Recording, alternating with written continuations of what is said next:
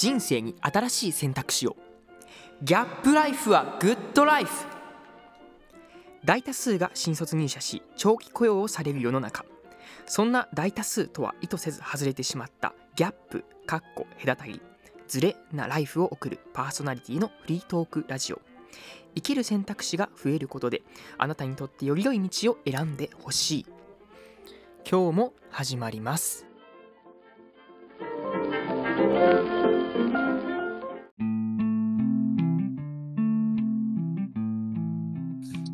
じゃあ本日も始めていきましょうか。はいやっていきましょうはい。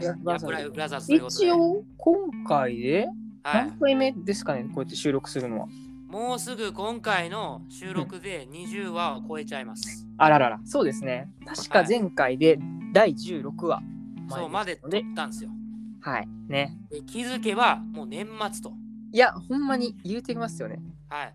あの皆さんが多分このラジオを聞くのは年末だと思います。はい。間違いなく。そうですそうです一応僕今ね収録してるの11月の中頃なんですけどもはい。そうですね。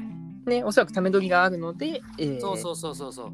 だから僕らの声がタイムスリップするんですよ、未来に。ねっていう体で話しておりますと、はい、そういうことです。そうですね確かにちょっとあの大晦日うん。系のちょっと話をする前にお知らせ一ついいですかねそうですね。お知らせ言っちゃう。はい、お知らせがあります。うん。はい、というのもですね、あのアンケートフォームを、えー僕が、えー作成しましてですね、あのお便りコーナーをねう、んちょっと今回から設けていきたいなというふうに思います。いや、素晴らしい。そうですね素晴ら。しい。やっぱラジオといえばね、そのお便りコーナーというか、まあ、リスナーさんとね、そこのあなたとこうつながっていくっていうような、なんかね、双方向的なね。感じで、あの楽しんでもらえたらなというふうに思うので、ねそれ大事。本当に。なので、一応フォームの内容としては、ざっと今見た感じでは、これですね。えーっとね、まあ、大体、なんか年齢、性別とか、うんうん。あとペンネームとかがあって、うん。で、一応コーナー選択としてはね、あのん。2種類用意してます。うん。なんか普通のお便りっていうね、あのはい。よくラジオね、聞く僕らはうん。聞いたことあると思うんですけど、普通おたっていうねあともう一つがお悩み相談っていう形で、うん。なんかね、あの今ちょっとこうモヤモヤしている部分であったりとか、まあそれこそこの僕たちのね、うん。ラジオのコンセプトであるこのギャップライフみたいな部分で、ね。なんかこう、ねうん葛藤している部分とかもね、うんあのあるのかなというふうに思いまして、うん。この今2つにしてます。また他にそれこそね、あの季節ならではのなんかコーナーとかありましたら、はい更新していきますんで、そうですねこん。な感じでやっていきましょうか。ね、お便りいただいたらね、我々がそれを話題にすることも、ねはい行っていきますから。そうですね。うん。これが本当のコミュニケーションってやつ。いやー、コミュニケーションちょっとコ取っていきましょミュニケーションですからね。う。ね。はい。イントでネーション大事。あれですよね、あの、Spotify でやったら、はい概要欄みたいななんかあるんですそうですね。概要欄の方でもう URL 貼ってますんでね。はい飛べますから。はい、ポーンって。ポンっていけちゃうんで、はい。こんな感じではい。お願いします。お願いします。ということでね、まあ、年末ね、あの来るということで、まあ、もちろんね、僕らとしてもギャップライフをね、満喫している1年だったから、まあ、振り返りもしていきたいんだけども、もう年末っつったら、何すか、12月っつったら、12 12月といいえば、いや、寒い時期ですからね、ちょっとね肌も恋しくなってみ人たいな。肌苦しくて、やっぱビッグイベント、クリスマスがあるわけですよ。あー、来ました。はい。で、このラジオでね、このギャップライフを送ってる僕らの恋愛観ってまだ話したことないなっていう。確かに確かに。まあ今後もまた話していくけど、今日はまあなんかこうね、うんうんうんあのクリスマスということもあって、クリスマスに向けて、えーいろいろ恋愛について話をしていこうかなと思うんですけど、うん。今日は僕ら、だこういう自由に生きてる僕らってどんな恋愛観持っているのみたいなこと話したらいいなと思うんだけど、そうですね。そのジャック君にとって恋愛ってどういう位置づけにあるの人生の？あー、確かにね、なんかそれでいくと、やっぱりその、ね、なんかスパイスじゃないけども、うん。やっぱりこうあった方がいいんですよね。うんうんうんうん。あった方がいい。うん、はい。ですし、やっぱりその、ちょっとこう、うん変な言い方ですけども、うん。こう、なんですかね、はいはい。見えてる世界をちょっと彩ってくれると言いますか。おーうん。なんかね、そうです本当に、やっぱこう恋をしている時っていうのが、ちょっとこう、見てる、なんですかね、うん、ものっていうのがこう、キラキラしてる感じ、うんうんうんうん 確かってにいうのはあるんで、やっぱりね、あの、すごい大事やなっていう部分は一つありますよね。うんうんうん確かにね。うんうんうん。ああ、いいっすね。今年はあれですか、その恋心動くみたいなことあったんですか？なんか。あー、ちょいちょいありましたね。っていうのも、ちょいちょい。うん。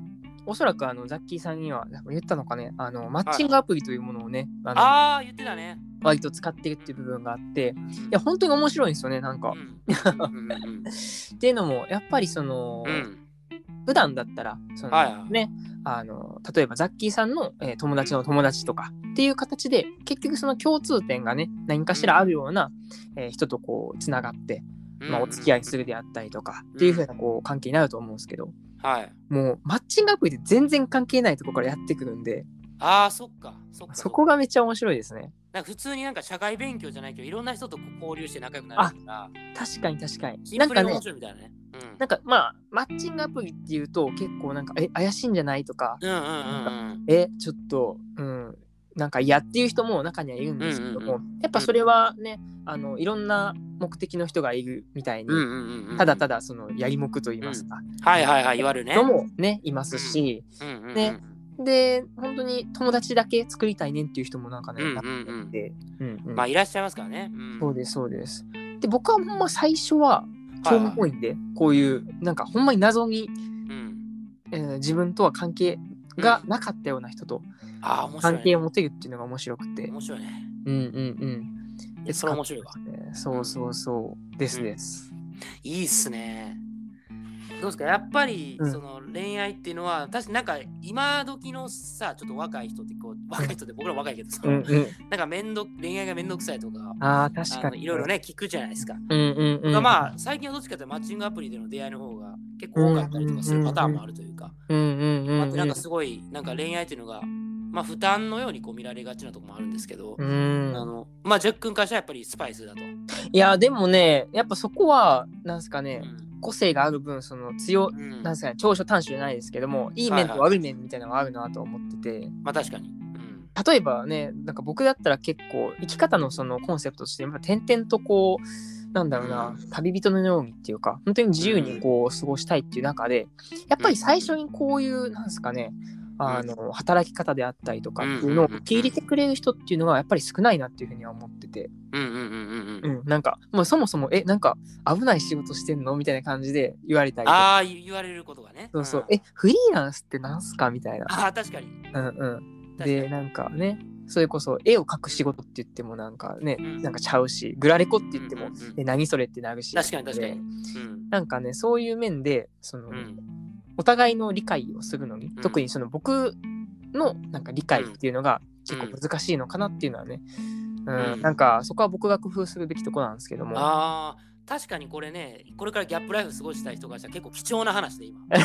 そのそうそうそう。やっぱみんなと違うから、やっぱりその、ね、なんか恋愛しようと思っても、相手になかなか自分のこう考え方とかを理解、うんうんあのしてもらえなかったり、理解するように伝えることがまず難しかったりとか、そう。結構あるというか、ですね。ですし正直その僕もなんですかね、そのはいはい。まあ、論理的に全てをこう説明するようなタイプではなくって、うんうんうん。何かしらこう冒険心があってうん。まなんかどうなるか分からんけど、そこも含めて面白いよねっていうこう感覚があるがゆえに、うん。こう人に説明できない部分とかもねやっぱあるんですよね。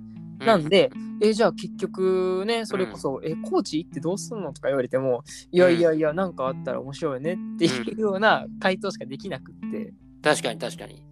そうそうそう。うん。っていう形で、やっぱりそのね、あの、まあ、こうやってその、なんですかね、元から僕を知ってくれてる人っていうのは、うん。ああ、こういう感じの人やっていうのは分かるんですけども。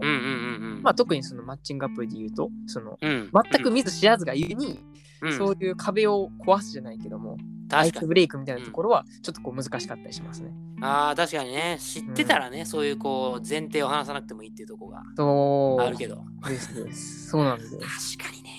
そうなんです。というマッチングアプリ事情でございました。なるほどっすね。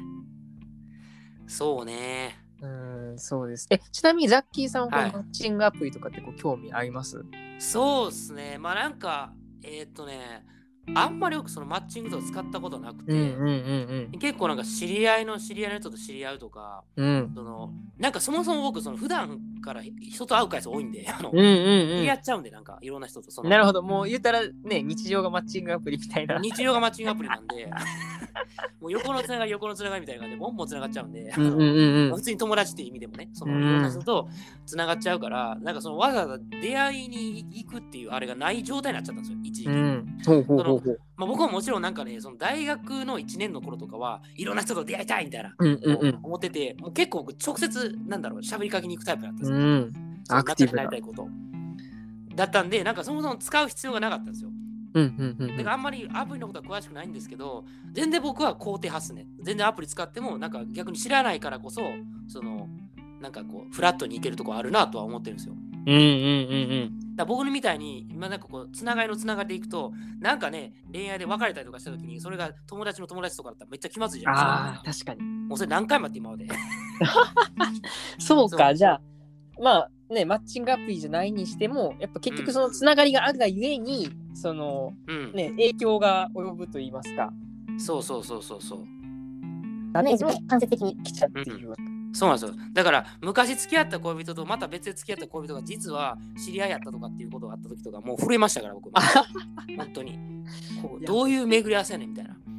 えー、そうかそういったそうか関係性があるがゆえの部分はい。うーんえー、面白いうんね、いや、でもそういうことあったんですよ。でも最近、まあ僕はやっぱ常にそのなんか恋愛については考えさせられるんですけど、お。やっぱりねうん、最近気づいたのが、なんか世の中って結構その愛されることが重要みたいに言ってると思うんですよ。モテることとか、なんかあるじゃないですか、なんかモテてる人が羨ましいとか。あー確かにあります、まあ確かに気持ちわかるんですけど、でもモテたところで、その自分が結局満足できないと思うんですよね、その人自身が。うんうん。寄ってこられてもそれは人から見て自分はモテる人なんだっていうなんだろう。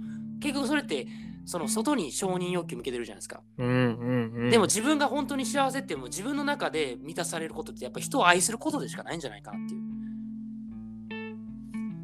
その人を自分から能動的に愛することでしか自分は満足できないんじゃないかっていう。ああそうか。愛されるじゃなくて愛することで満たされる。そう愛することが一番重要なんじゃないかなっていうのを最近なんかかんなんか感じてて。うんなんか周りの人見ててもやっぱりなんかこう人を好きになってる人って本当素敵やなと思うんですよこれなんかマジで、ななんて言ったんかなその世界がキラキラ見えてるんやろうなっていう。言っちゃってましたね今。確かに。そうそうなんですよ。だからななんだろうなそのそうなんか愛されることもちろんダメじゃないんですよね。そのうんもちろんいろんな人に求められることとかそれに応えていくことっていうのは、うん。それはそれで大事だしその喜ぶ人がいるから大事なんですけど自分自身の満足って多分自分が誰かを好きになったりとかすることだと思うんですよね。うんうんうんうん。ってことを考えるとなんか人をこう好きになって愛することってすごくなんかかっこ悪いことのように思われるけど実は一番かっこいいんじゃないかなっていう。あーすごいな。そう、うん、その発想ですねそうなんですよだからなんかモテる方がなんかそういうクールでかっこいいみたいなイメージあるじゃないですかどうしても。うんありますありますで僕なんかこう人を愛してる人の姿の方がすごいかっこいいなと思うんですよね。やっぱりなんかうんうんその人の人生生きてるじゃないですかもうすでに。うんうんうん私はこれが好きだからあなたを応援しますみたいな。うんで、そのね、まあその見返りを求めてしまうこともあるだろうけども、でもその見返りすらももういいですよっていうものって、うんもうそれ勝てないんですよ、誰にも多分。あうん。っていうのを最近感じたというか、ー すごいですねそう最近感じる部分がそこっていうのがいや、そうなんですよ。なんかちょっといろいろね、いあって考えたんですよ。なんか、えなんかそれでなんかこうね、昔からよくその、えー例えば片思いとかって問題あるじゃないですか。うんうんうんうんで、あれって絶対振り向いてもらえないかっていうと、ちゃう違くて、意外と、その、うんその片方がもうなんかその見返りとかじゃなくて本当にその人が好きだっていう気持ちが伝わればうん。両思いになることもあるんやろなって思ったりとか、うんうんなんか世の中で言われてるそのモテることが正義とか好きになってもらうことが正義みたいな考え方にちょっと僕は疑問があるなっていう。あーでも確かになんかそういう面ではなんかそれこそこうマウンティングじゃないですけどもなんかこう経験人数とかうんそういうなんかこうそこ、うん、告られた回数とかう。うんうん結局それってねそのね能動っていうか受動的な部分っていうか、うん。そうそうそうそう。うんうん、結局じゃあ自分の心は満たされたのかっていう部分っていうのが、いや、うんみたいな感じやったり、うんなんかねだ結局ね、そのね、マウンティング取る視点って、周りの人に自分をよく見せたいっていう、うん結構、周りに、ななんていうんですかね、周りの気遣いなんですよ、それって。うんそれってその子の気遣いじゃないですよね、その自分の好きな人に対する。確じゃなくて、その子自身をそのなんかこう好きになって、あのすごくじ人生がキラキラするって、本当の意味でその子を愛してるわけじゃないですか。うんうんうんだから僕はどっちかというと SNS にその恋人の写真載せるとか結構反対派なんですよ。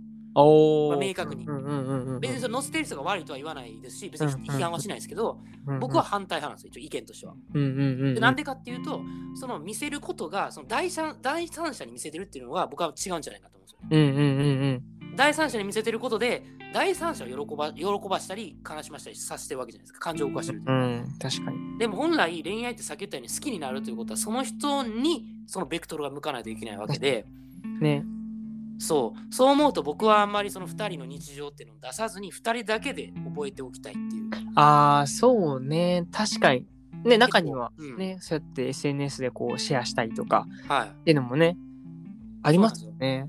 だから僕結構 SNS でいろんなこと出しますけど、恋愛のことをほとんど出さない、そうそれなんですよ。うんうんうんうんうん。なんでかそのそのことだけの、例えばそれを思い出にしたりとか、その時間とかを、ななんだろうな、その外に出しちゃうと、うんみんなが見てる時間になっちゃうような気がしてて。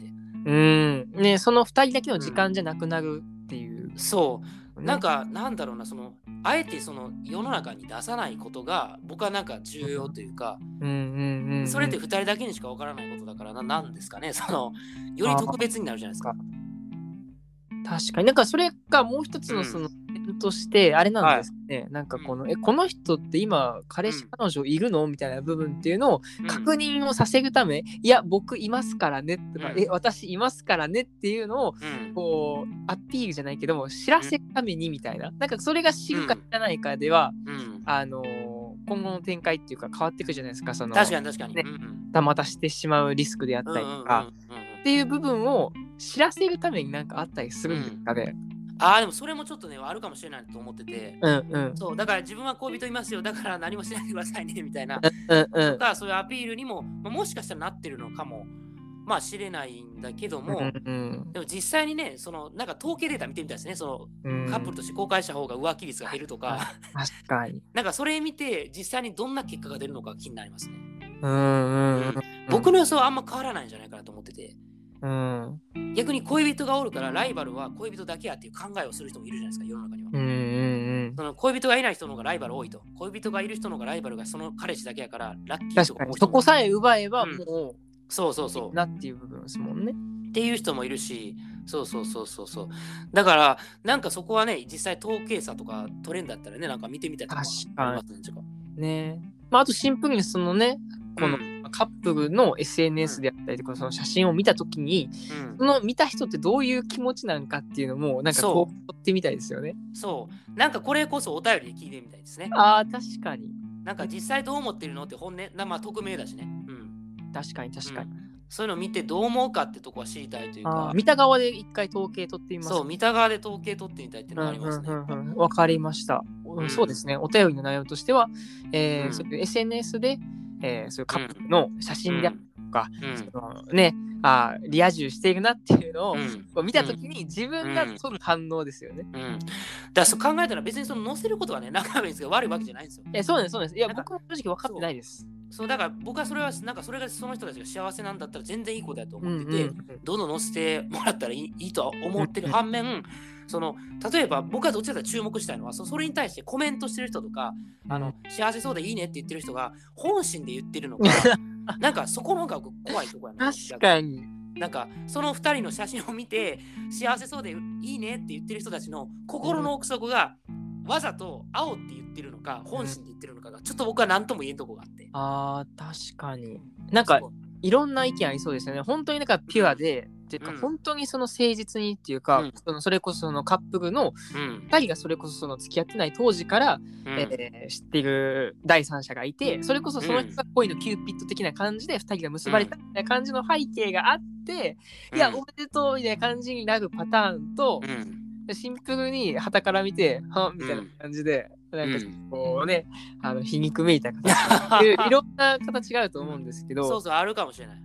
うん、ね、でも実際そのマジョリティっていうかね、その割合ってどうなのっていうのは気になりますよね。そう、そこはすごいなんか気になるポイントで。ああ、ほんまや。そうそうなんだよね。うんうんうん、確かに。うんまあだからまあなんだろうね、まあ、これからクリスマスになって多分そういう 関連の投稿とか、まあ、お話とかが増えると思うから、まあ、皆さんちょっとなんかお便りとかでなんか恋愛についてちょっとねまた聞いてもらえたらなと、はい。まあ思いますね。